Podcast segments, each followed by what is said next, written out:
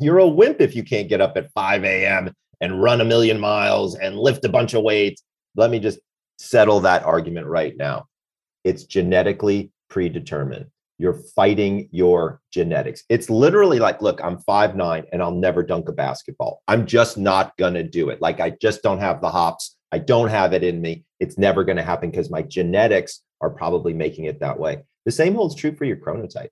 You know, like you've got to layer in and stick with your chronotype as best you can based on your work and social schedule. Hello, friend, and welcome to episode 50 of the Feeling Full podcast. I'm Mordechai, an entrepreneur and coach who struggled with being overweight for nearly two decades. But since 2012, I've lost 130 pounds and have kept it off. Join me and my guest today to discover how it's possible and even simple to lose weight with ease without going on crazy diets, without doing intense workouts. If you're ready to give up quick fixes and fad diets and build a fulfilling relationship with your body and food, then the show is for you. Today, my guest is Michael Breus, PhD.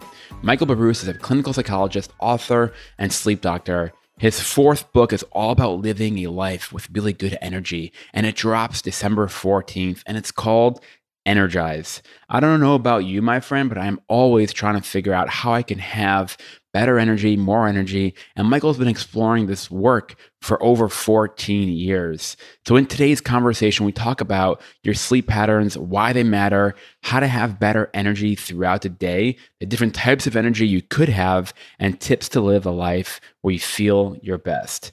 Alrighty, thanks for joining, and let's jump right in. When I was reading your book, one of the things that I was most intrigued by is how simple you made this whole idea of being really energized. And yeah, when I, I, was just really excited to have you back on the show. This is the second time. Actually, you were on the you were on Feeling Full podcast. You were one of my first interviews, and I just was really impressed by how much everyone loved that interview. So I'm really excited to have you back, and congratulations on your new book. Thanks, Energize. I'm super excited to be back. Like you were saying, there seems like a lot of people were were listening last time so i'm excited to talk to another to an audience again that's really interested in sleep energy and how to feel better. Yeah i'm excited to get into all of that. Last time we dug really deep into sleep you kind of schooled us all on our different chronotypes and how you rebranded all the chronotypes actually. And i still remember that i am a lion. I'm just trying to pull up what episode that was episode 13. That episode is all about, you know, how to sleep well and how your weight is impacted by your sleep. Right. So I want to dive in today. Well, maybe we can talk a little bit about sleep, but I want to dive in today to to help people understand how to be energized throughout the day, right? To not need that extra cup of coffee, to not feel sluggish midday. And we'll get into all of that. But let's just start with the baseline of sleep, top line. Why don't we talk a little about the chronotypes and give us the 5,000 mile view? Absolutely. So, to remind people, chronotypes are a theory that you might not have heard the word chronotype, but you've actually heard of the theory before. If you've ever been called an early bird or a night owl, those are chronotypes. So, my contribution to the literature was we always knew that there were three chronotypes, right? There was early birds or people who wake up very early in the morning. I call them lions as a reminder. People who are in the middle, right? That's you, brother. People in the middle, we used to call them hummingbirds. I call them bears night owls turned into wolves. That's my chronotype. I'm a night owl wolf person. And then what I contributed to the literature was a fourth chronotype for insomniacs, who I call a dolphin.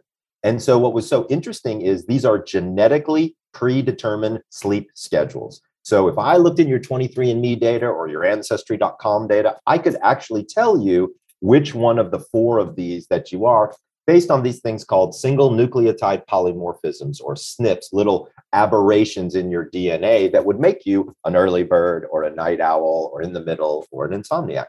So understanding those conceptually becomes an important aspect to the book. So if people want to learn more about their chronotype, go to www.chronoquiz.com and you'll learn more than you've ever wanted to know. But that gives you a bit of a basis for what my third book was all about. This book actually leverages what we understand and learn from there and has moved it a significant steps forward. Yeah, first of all, the chronotype thing is really interesting, and I, I, maybe just talk a little bit about why the chronotypes are important to understand for your actual life because it sounds great in theory, and then in practical terms, how do why is it important? What the, heck, what the heck do I do with it, right? So here's the cool parts about chronotypes. So think of it like this: let's say you're a lion chronotype, right? Yeah. And I'm a wolf. So you're the early bird and I'm the night owl. So if you and I were hanging out together, let's say you turned to me and you said, Hey, Michael, I want to meet you at seven o'clock in the morning to go for a run. Okay. Here's why your brain wants to do that and my brain doesn't want to do that. Your brain wakes up at let's say 6 or even 5:30 in the morning, alert, ready to go, and your melatonin hormone stops and then all your other hormones start. Cortisol, adrenaline, dopamine, serotonin, all of these things go in by the way a very predictable pattern.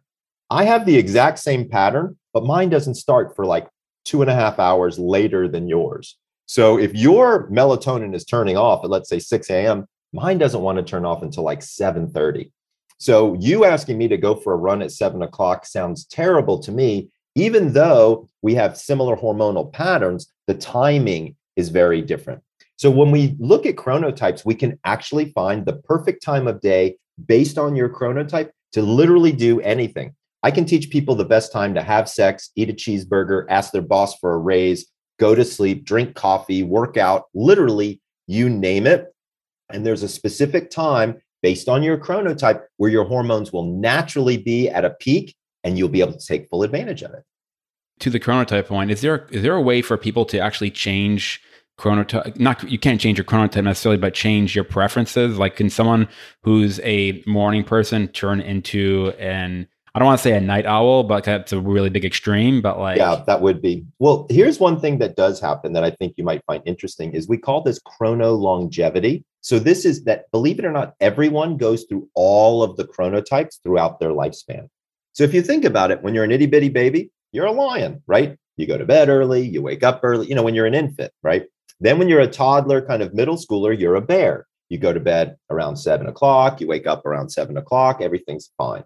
When you're a teenager, you become a wolf. You want to stay up until one o'clock in the morning and sleep until one o'clock in the afternoon. I'm sure you remember those days from high school. And then a dolphin is more of a situation that happens when there's a problem that arises. Now, once you hit teenager universe and you get to about age 19 or 20, your chronotype sets, which means it's going to stick to one thing for about 30 to 40 years, believe it or not until you reach your mid 50s, which is where I am now. And then we actually start to see your chronotype shift again. So if you've ever hung out with your grandparents and they're like, "Hey, it's 4:30, it's time for dinner." And you're like, "What are you talking about?" That's because they've shifted earlier backwards, if you will, towards an earlier chronotype. This is a natural occurrence, but it is something that occurs for everyone. So everyone can actually go through all three of the chronotypes. The fourth one being insomnia, many people won't go through that. In fact, only 10 to 15% of people will actually be an insomnia chronotype. But you do go through all of them. Now, the other question that people ask me, which is sort of similar to what you said, was, well, what if I don't want to be a night owl? you know, like what if I want to be an early bird and force myself into that early schedule, right? Now, we call that lion envy, by the way. People are envious of you, Mordecai. But at the end of the day, it's very hard to switch more than one chronotypical space, if you will. So going from a bear, which is a middle of the road person, to an early bird is not that hard. But trying to go from a night owl to an early bird, it's really not going to work out well for you in the long run. I hear often people trying to get up earlier and they can't, right? And it's often looked at like a lack of willpower. Oh yeah, you're you're a wimp if you can't get up at 5 a.m. and run a million miles and lift a bunch of weights. Let me just settle that argument right now. It's genetically predetermined. You're fighting your genetics. It's literally like, look, I'm five nine and I'll never dunk a basketball. I'm just not gonna do it. Like I just don't have the hops. I don't have it in me. It's never gonna happen because my genetics are probably making it that way. The same holds true for your chronotype. You know, like you've got to layer in and stick with your chronotype as best you can based on your work and social schedule. Yeah. It's easier than you think. Here's the funniest part is during the pandemic, everybody had the opportunity to sleep based on their chronotype, right? Because mm. nobody was going to work, right? Everything was shelter in place and you were zooming into work. I mean, most people were. So what ended up happening was there was a lot of flex in your go to bed time and in your uh, wake up time. Unfortunately, almost nobody took advantage of it the way I would have liked them to. So, as an example, if you were a lion and it was hard for you to have a lion schedule, during the pandemic, it's not that hard for you to have a lion schedule, right? If you're a night owl, same holds true. You can shift your schedule a little bit and it makes it a little bit easier to tolerate. So let's shift to just talking about, you know, obviously sleep is a big indicator for somebody to have optimal energy, right? You know, we talk about right having a minimum of seven and a half hours of sleep is typically what's required. What other things are the pillars to have and feel like you're energized throughout the day? So, first of all, there's a lot of different kinds of energy. well, why don't we right? start there? So, one of the things that I like to do is kind of break down different types of energy. Because when I was writing the book, to be fair, you know, you start to think about it and you're like, hmm, like how do you define it's kind of like how do you define sleep? Sleep's easy because there's stages, there are cycles, you know, there's science behind it, but what's the science of energy, right? And, and how does that work? It took a little thinking, but I broke energy down into what I call, let's say, three or four different types of energy, right? So one is resting energy. So not asleep, but lying still and quiet. How does that give you energy? Well, I'll explain that in a moment. Number two is eating energy. So fuel kind of makes sense, right? You got to have fuel in. The third is movement energy. So you ever notice when you move, you get energy. and then the fourth one is emotional energy. Now, a lot of people like to ask me a lot about this. Like, what do you mean emotional energy, Michael? Well, here's a great example. If you're driving along and your favorite song comes on the radio, what do you do? You crank the volume and you start bopping around, you start singing out loud if you're in the car by yourself, maybe with a partner, who knows. Um, but all of a sudden, it instantly gives you energy, right? That's an example of emotional energy. Another great one, laughing. So um, I tell people all the time look, if you want to change your energy, if you want to give yourself more energy, throw on the comedy channel for 15 minutes in the middle of your day and watch uh, you know your favorite comedian it will change your perspective i can assure you you will go back to work with a different energy so thinking through the different four types of energy we've actually been able to define them for people and then we actually have people monitor their energy level and see which one is lacking and then add to it so if I'm feeling sluggish every day at the same time, uh, probably around three o'clock, I would say. So that particular time is extremely common for people. Many people don't know it, but we have a small dip in our core body temperature right around that time. That's a signal to our brain to release melatonin. So lots of people get sleepy somewhere between one and three in the afternoon. So that is a resting energy time. So what could you do during that period of time? If you didn't get more than like five, five and a half hours of sleep, it's a perfect time to take a nap, right? Napping or sleeping gives you energy. So taking a 15 to 20 minute nap right in that time zone could actually work out well. Another thing that you could do if you're sleepy during that time is we actually ask you to monitor your energy for five times throughout the day. So, right after you wake up, early kind of afternoon, after lunch, before dinner, and then before bed. If you start to notice, so we have you, we ask you to monitor yourself for one week on a scale of one to 10. So once you do that, you start to find out where your energy highs and lows are. And then you start determining which energy is low and which energy is high. So at three o'clock in the afternoon, my guess is you haven't moved a whole lot during the day. So your moving energy is probably lacking. You've probably been sitting all day, which is probably never a good idea anyway. Also, depending upon what you ate, your eating energy could be off. You could have eaten something that causes you to feel sleepy. For example, things that are high in carbohydrates have a tendency to be very sleep inducing, as an example, or you're eating at a time that's making you more sleepy than more energetic. So we would take a look at that. And the book actually shows you exactly what to do. I love the idea of measuring and tracking it because I have no idea why I feel tired at three in the afternoon. I like the idea of moving more during the day because I move mostly in the morning and then throughout the day I'm by the computer a lot and I don't move a lot until the evening again where I go for usually a walk. So it's like that's kind of the routine.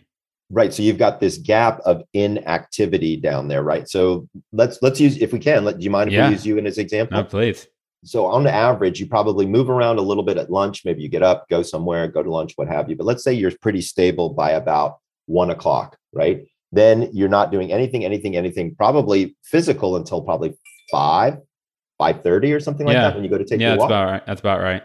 So having that long of a period of inactivity definitely zaps your energy because here's what happens. When you're not moving to create energy your body has to take it from some place. So it takes it from your food reserves, it might take it from your emotional reserves, things like that. So you can definitely get tired. So we actually have a very unique program. We call it the five by five.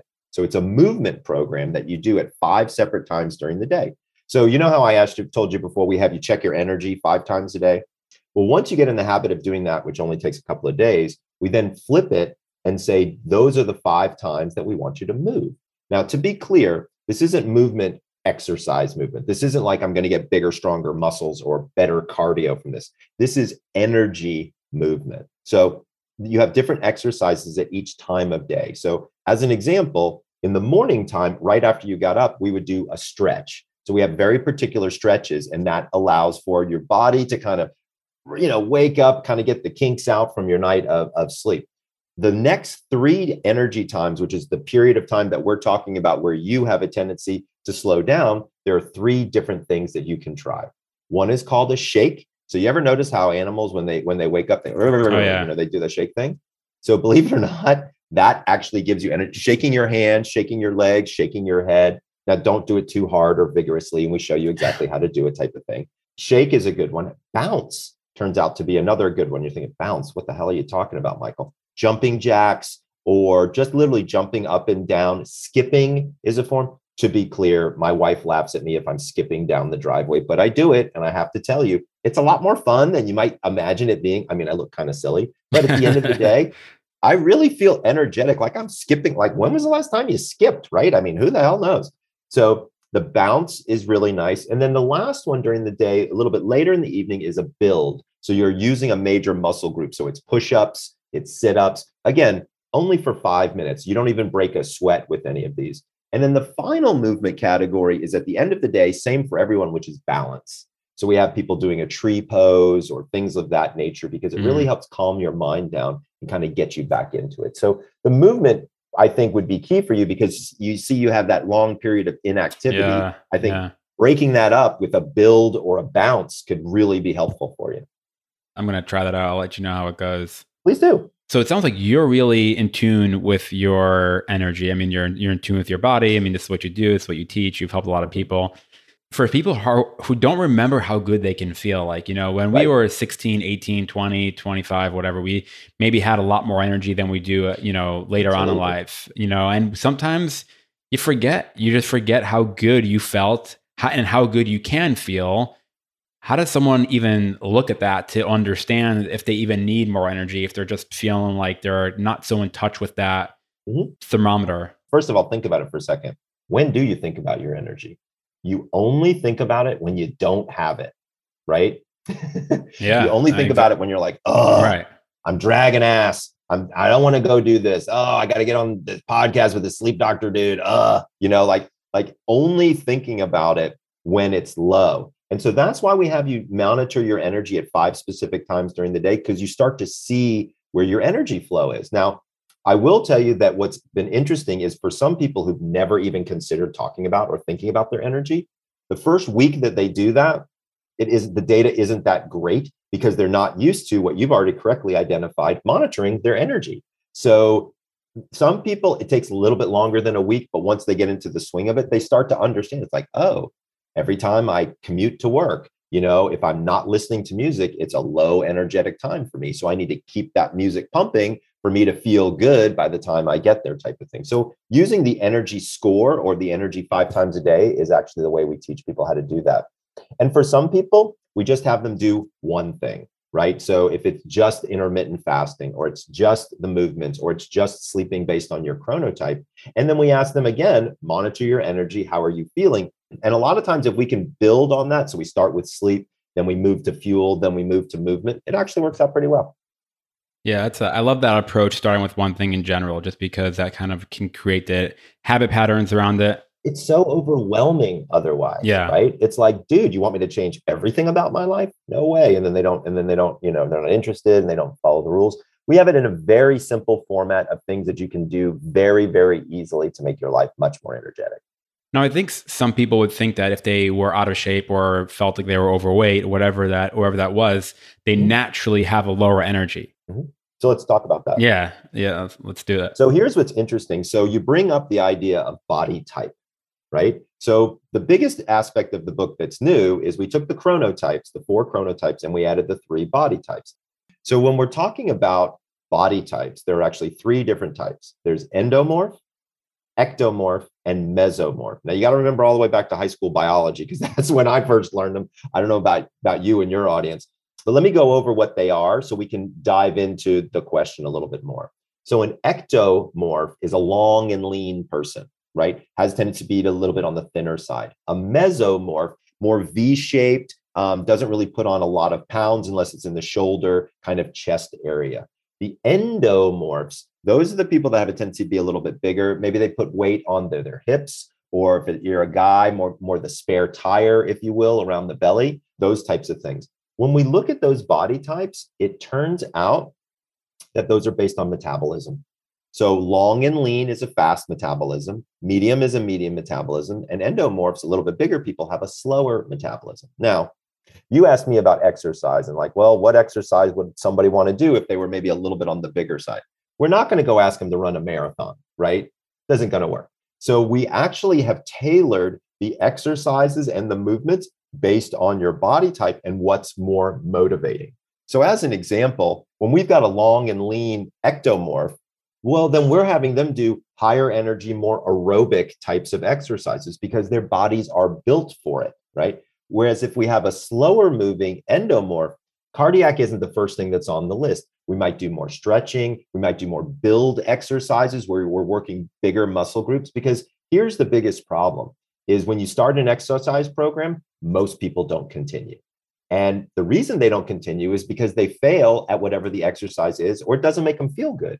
So we've actually dug deep into that from a personality perspective to really dig into what are the exercise or the exercise types that these different body types like. Then we assign them accordingly, and people have a tendency to really like them. You know, the mesomorphs, which is kind of more my body type, we can do both. We can do cardio at one point, we can do more static at the next. And so we switch them all up.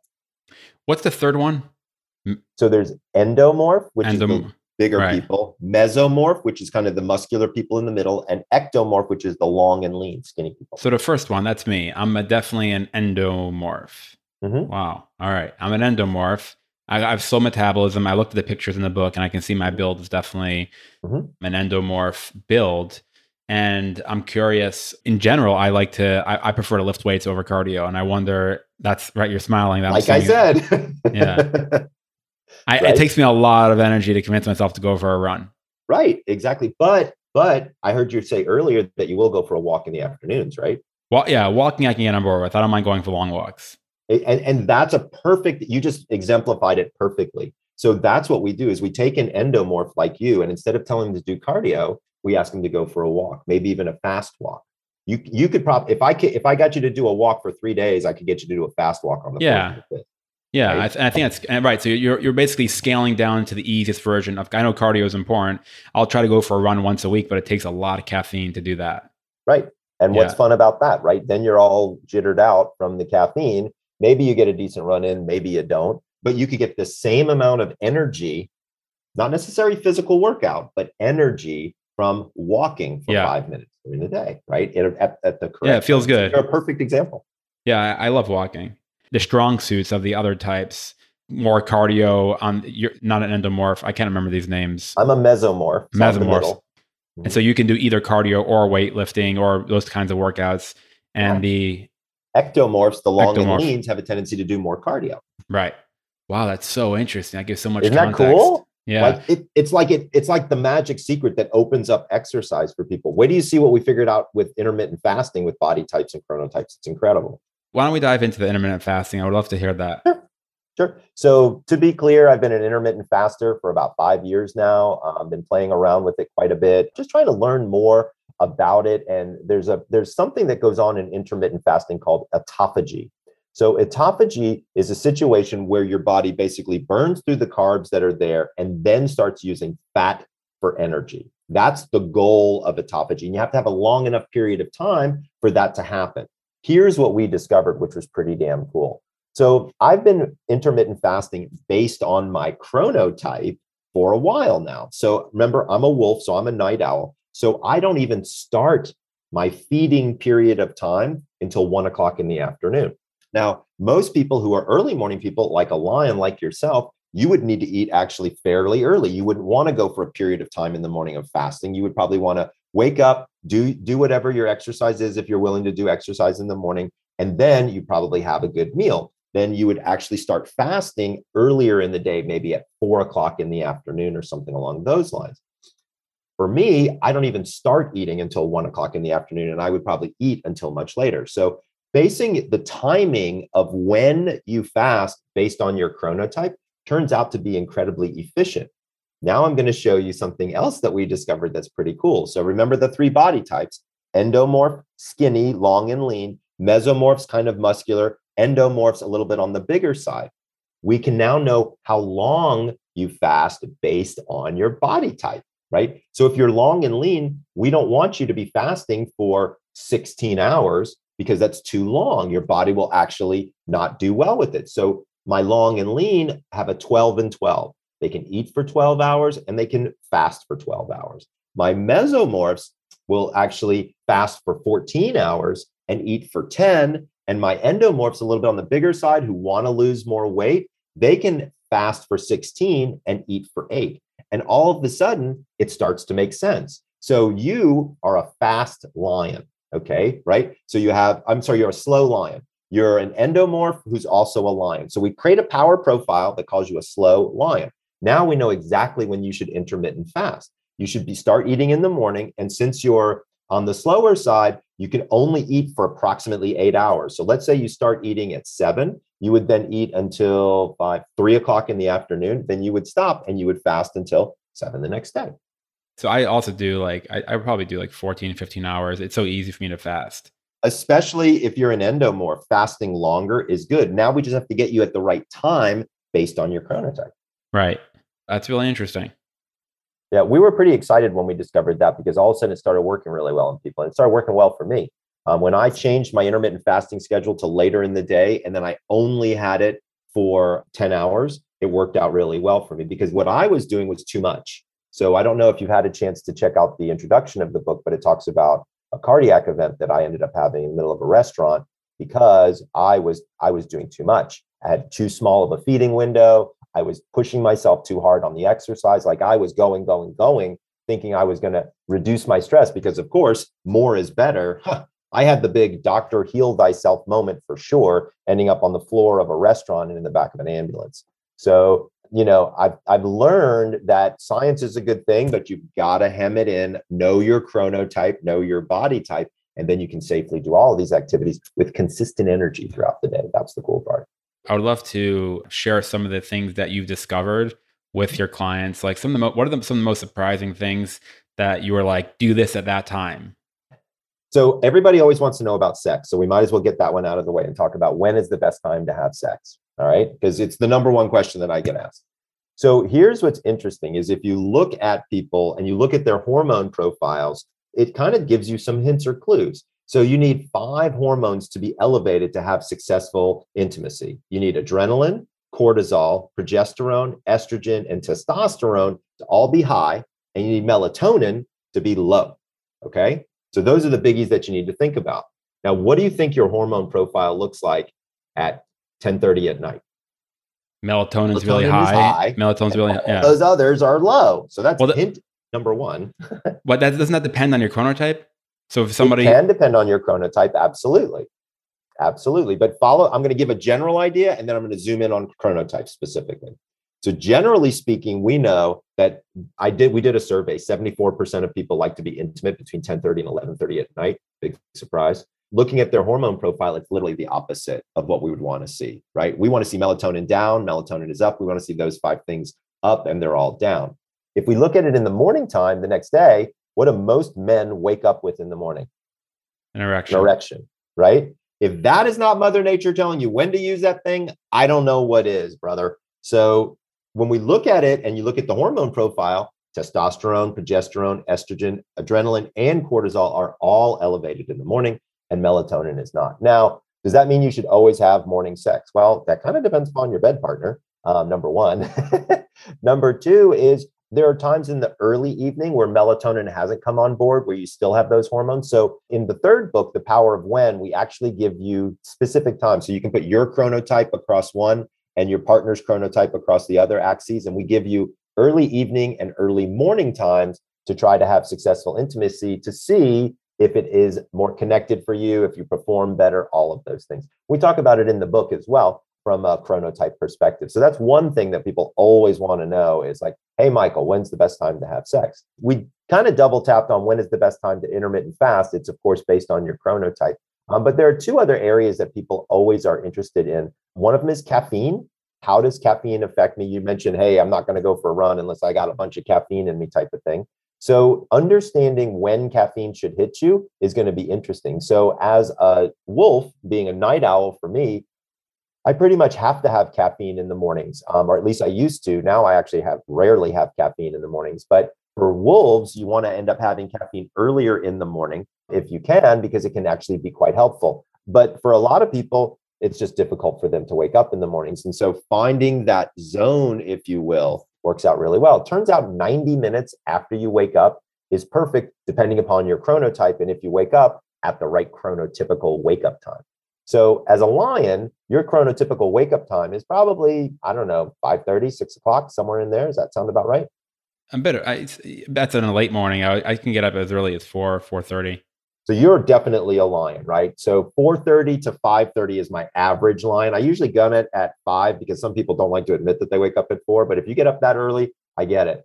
So when you're looking at that 90 minutes after that, that's when you would want to have caffeine because here's the thing. In order for your brain to wake up, you need adrenaline and cortisol to jack up while you're unconscious to pull your brain out of an unconscious state. And so your brain has got all this adrenaline and cortisol running around. When you pour caffeine on it, it doesn't really do a whole lot of good. If you compared adrenaline and cortisol to caffeine, that would be like comparing cocaine to weak tea in terms of how stimulating it is, right? So when your brain is all jacked up on cortisol, adding caffeine is not going to do any good. But just wait 90 minutes afterwards.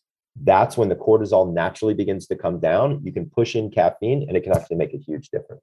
It's pretty amazing. The other big thing from an energy perspective that I think is also interesting is looking at what I call energy vampires. We all know who they are. We all have at least one or two or many in our lives that suck the energy out of us. Every time we call them or talk to them, we know uh, we're just going to have to listen and deal with all this, or they're going to complain a lot, or they're going to be very negative, or they're going to be negative towards you, things like that. So, understanding when to deal with, because you got to deal with those people. You can't avoid them, especially if you're married to one of them. I'm not saying that I am, but lots of people are. So when you think about it, right, understanding how to deal with those energy vampires becomes a real, real habit that's worthwhile to understand throughout your daytime. So picking times when you can go in and deal with that person when you're at a higher energetic level is going to turn out to be very helpful as well.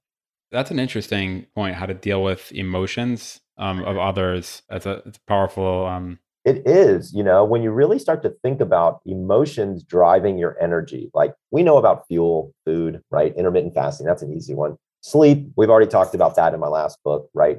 But the emotion and the movement one isn't that hard. We kind of went through it, but the emotional ones, I'm glad you kind of tapped on that one. Emotional energy is one of those things that nobody really thinks about, right? But it really has an effect on people. And so, really getting an understanding of who those people are or those situations are that kind of push you down in your life, and then either avoiding them or going at them at times of your day when you're energetically better makes a lot of sense.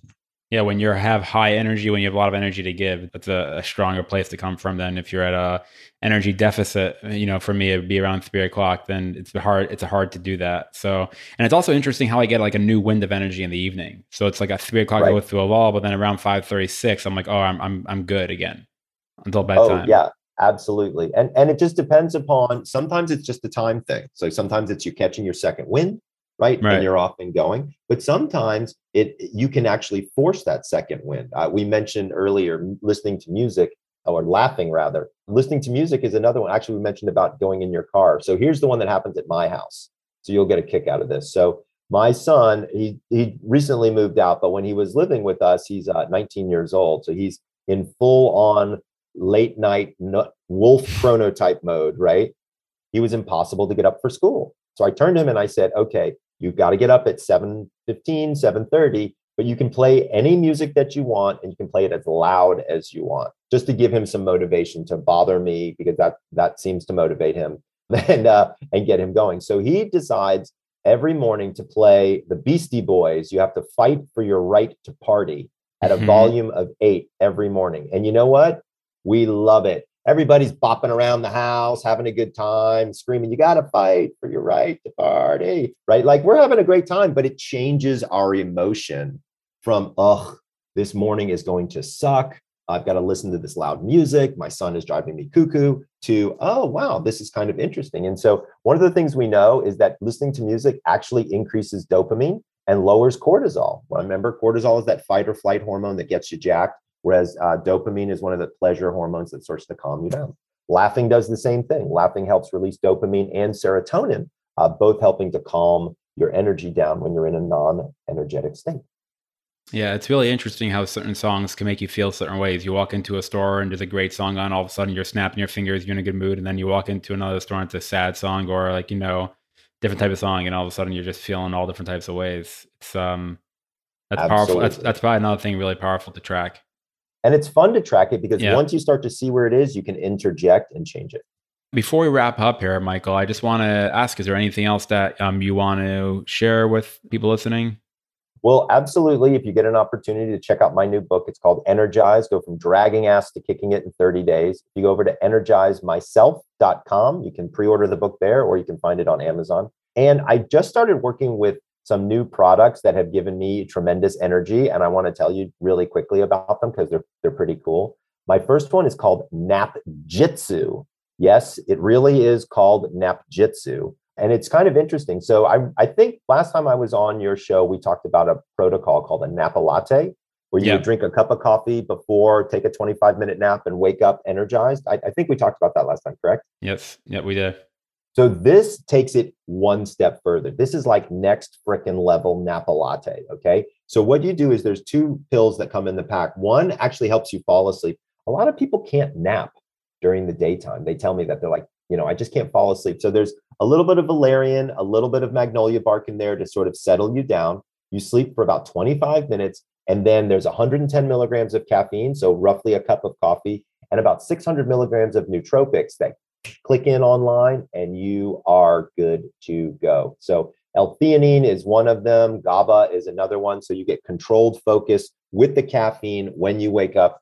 Honestly, dude, you're good for like six hours. It's incredible. If for someone who's very sensitive to caffeine, if you're sensitive to caffeine, I would want you to be very careful with this and maybe take um, less of the caffeine of the caffeine version, or maybe skip the caffeine and create your own little thing of nootropics before a nap.